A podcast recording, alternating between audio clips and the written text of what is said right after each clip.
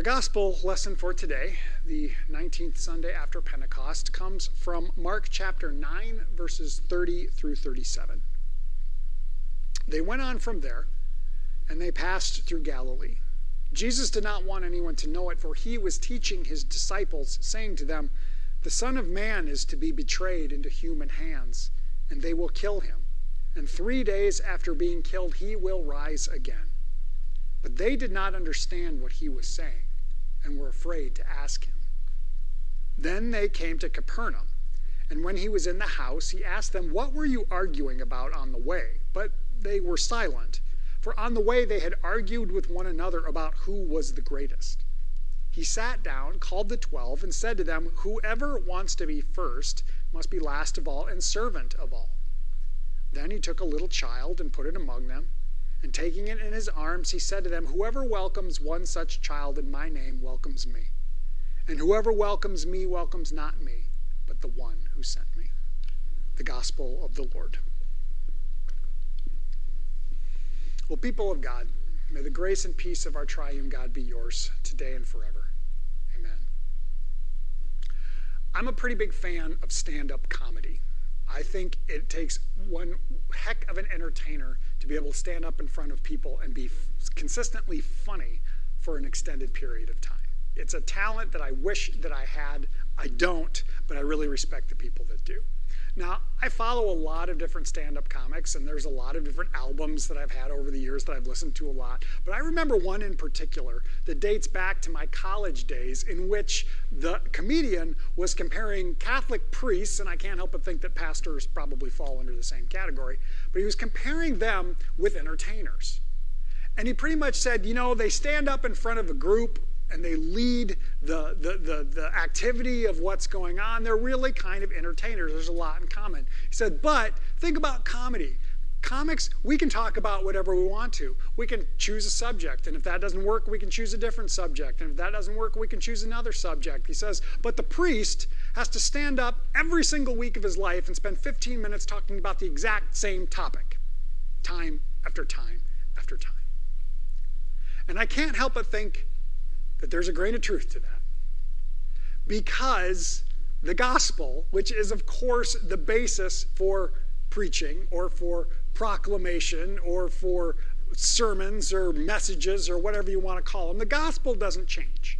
And so, yes, we essentially are doing the same thing week after week after week. Now, that being said, normally the stories from the gospels or from the scriptures that we that we feature oftentimes, almost all the time, in fact, will change from week to week to week. So at least we have some differences that we can do, that we can spend some time with, even if the overarching message is pretty much the same thing, leading to the gospel. In the very least, we've got a little bit of variety. But I can't help but think this time around, this week, that is not the case. And that idea that we're using the same thing week after week after week is a little too on the nose because if you happen to catch the message from last week, whether it was from the online video or in person, or if you just listened to the audio of it online, either way, you probably thought to yourself, this sounds really familiar. And if you thought that, you are correct because the main subject of what we're talking about today is almost identical to what we heard a week ago. These are what we call the passion predictions of Jesus, the time during his ministry when he predicts not just once, not just twice, but three different times what is coming up when they get to Jerusalem. Now, this portion of Mark's gospel, they're on the way to Jerusalem. The, the traveling ministry seems to be coming to a close, and they are heading towards Jerusalem. And Jesus knows what's going to happen, and he has been sharing that. We heard this last week. Here's what sounds familiar. Last week we heard that he began to teach them that the Son of Man will be betrayed, and he will be tortured, and he will suffer, and he will die, but on the third day he will rise again. That was in chapter 8 of Mark's Gospel. Now you'll notice this was from chapter 9, and it sounds really, really, really familiar. The Son of Man will be betrayed into human hands, and he will be tortured, and he will be he will suffer, and he will die, and on the third day he will rise again. Now, I've already mentioned it. Jesus does this three different times that we have recorded in the gospel. So maybe you're thinking to yourself, well, last week we had it once, and this time around today we've having it for the second time. I guess that means next week we're going to have the third one, right? Well, no, actually, we are spared that. We will not have the third one. The lectionary uh, assigned text actually skip over the third one, but we sure enough this time around have it two weeks in a row. And it sounds really, really, really familiar. I can't help but think that this reveals something about what Jesus knows about his audience. That sometimes they need to hear things more than once. That telling it one time is not sufficient, especially when it doesn't seem like they get it. Now let's think about what happened last week. Last week, as Jesus begins to teach them about what it means to be the Messiah, and he says the Messiah is going to be betrayed and is going to die and will rise again. They cannot wrap their heads around it. And I can only imagine the, the, the, disciples, this group of 12 people, are probably all like talking amongst themselves, like, what's he talking about? What's he mean? I don't understand this. What's it mean? And then Peter, Peter stands up and rebukes Jesus. And we hear in one of the other gospels, he's like, this cannot be. And then he gets a vocal smackdown from Jesus when Jesus says, Get behind me, Satan. You're setting your mind not on divine things, but on human. That happened a week ago. And then some other things are going on. We have some other stories happening in the narration, some of them kind of big. And now we have this again. And it repeats. It sounds almost verbatim the same message that Jesus is once again teaching the disciples. He will be betrayed, he will be handed over, he will suffer, he will die, and he will rise again. Now, this time, the narration tells us, Mark tells us, reassures us perhaps, that they didn't understand it. They still didn't get it. This isn't the first time they've heard it. They didn't get it the first time. They're not getting it now. But this time they don't say anything. This time they all kind of clam up, and I find myself wondering why. If they're questioning it, why don't they say anything? Why don't they ask Jesus, What are you talking about? Maybe they're remembering that vocal smackdown that Peter got the last time and they don't want to have that repeated. They don't want to come in their direction. They don't want to anger Jesus.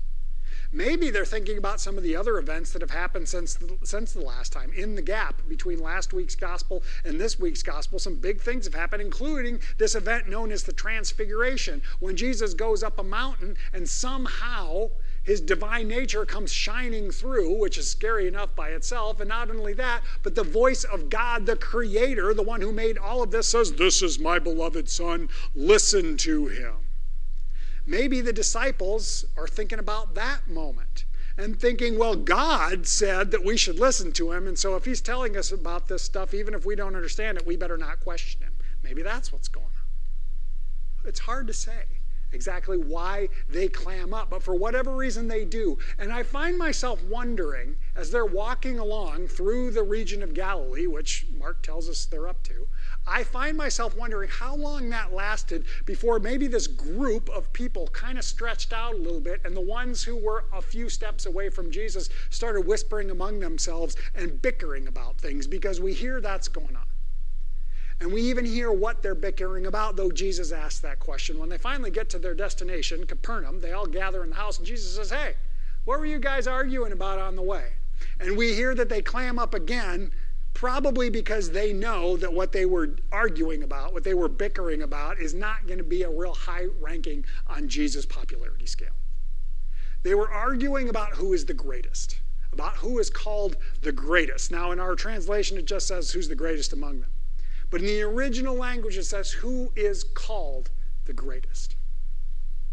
When Jesus reveals this to them, he goes one step farther. Again, they don't say anything. They probably know, eh, he's not going to like this very much. Maybe they've learned that along the way, that at least that does not seem to rank real high in terms of Jesus' type of things that he's worried about. But when he brings it up, he says, What were you arguing about? And then he says, You want to be called great, be a servant to all. Place yourself last. Place everyone else in front of you because you have been called to serve. This is not a new idea. All throughout Jesus' teachings, all throughout his ministry, he continues to show us over and over and over again that he came as a servant to all that he came to give his life as a ransom for many, which is the ultimate service, and that we, as followers of Christ, we as disciples, as ones who follow after him, we are called to do the same.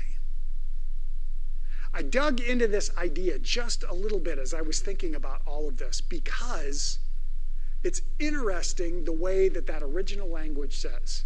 They're arguing about who's the greatest, about who's called the greatest. And I wanted to see in the original language, how often does that particular word, to be called great, how often does that show up? And you know what? In Mark's gospel, it's this one right here, and there's only one other time.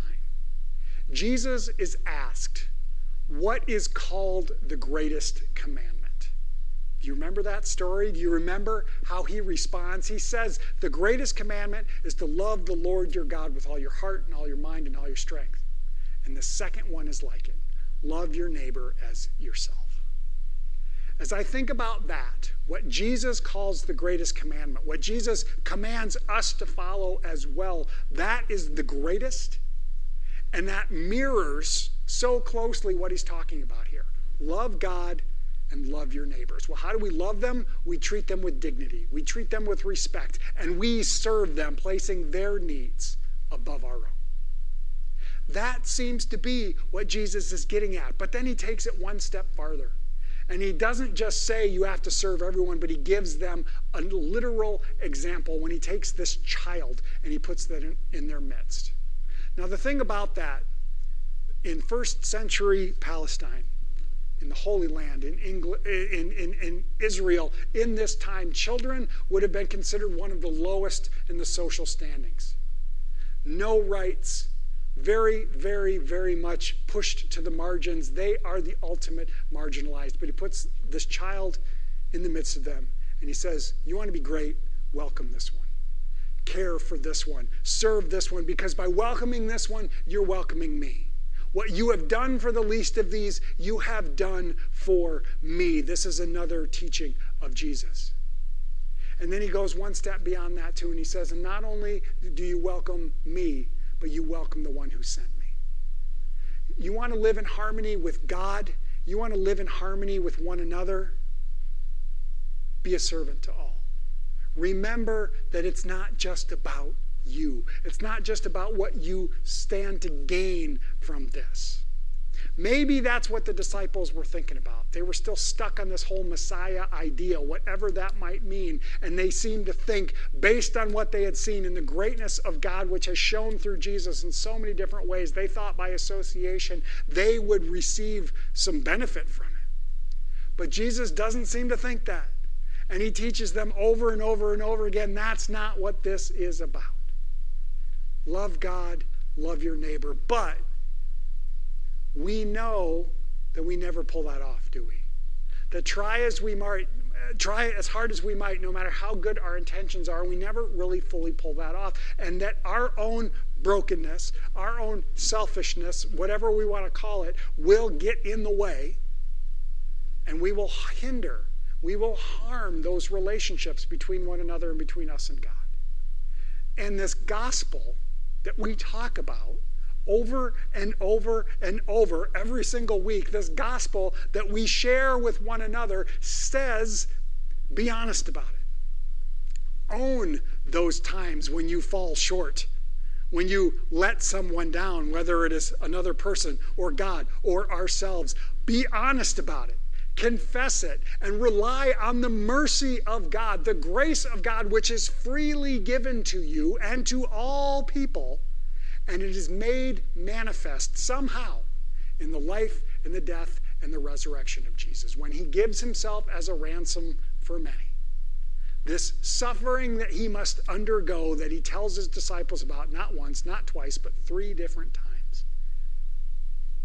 This gospel of the Lord, the God, the divine one who became human, lived and then died but then rose again in order to make harmony possible, in order to make relationship possible, in order to overcome that which hinders. That is the gospel that we talk about week in and week out.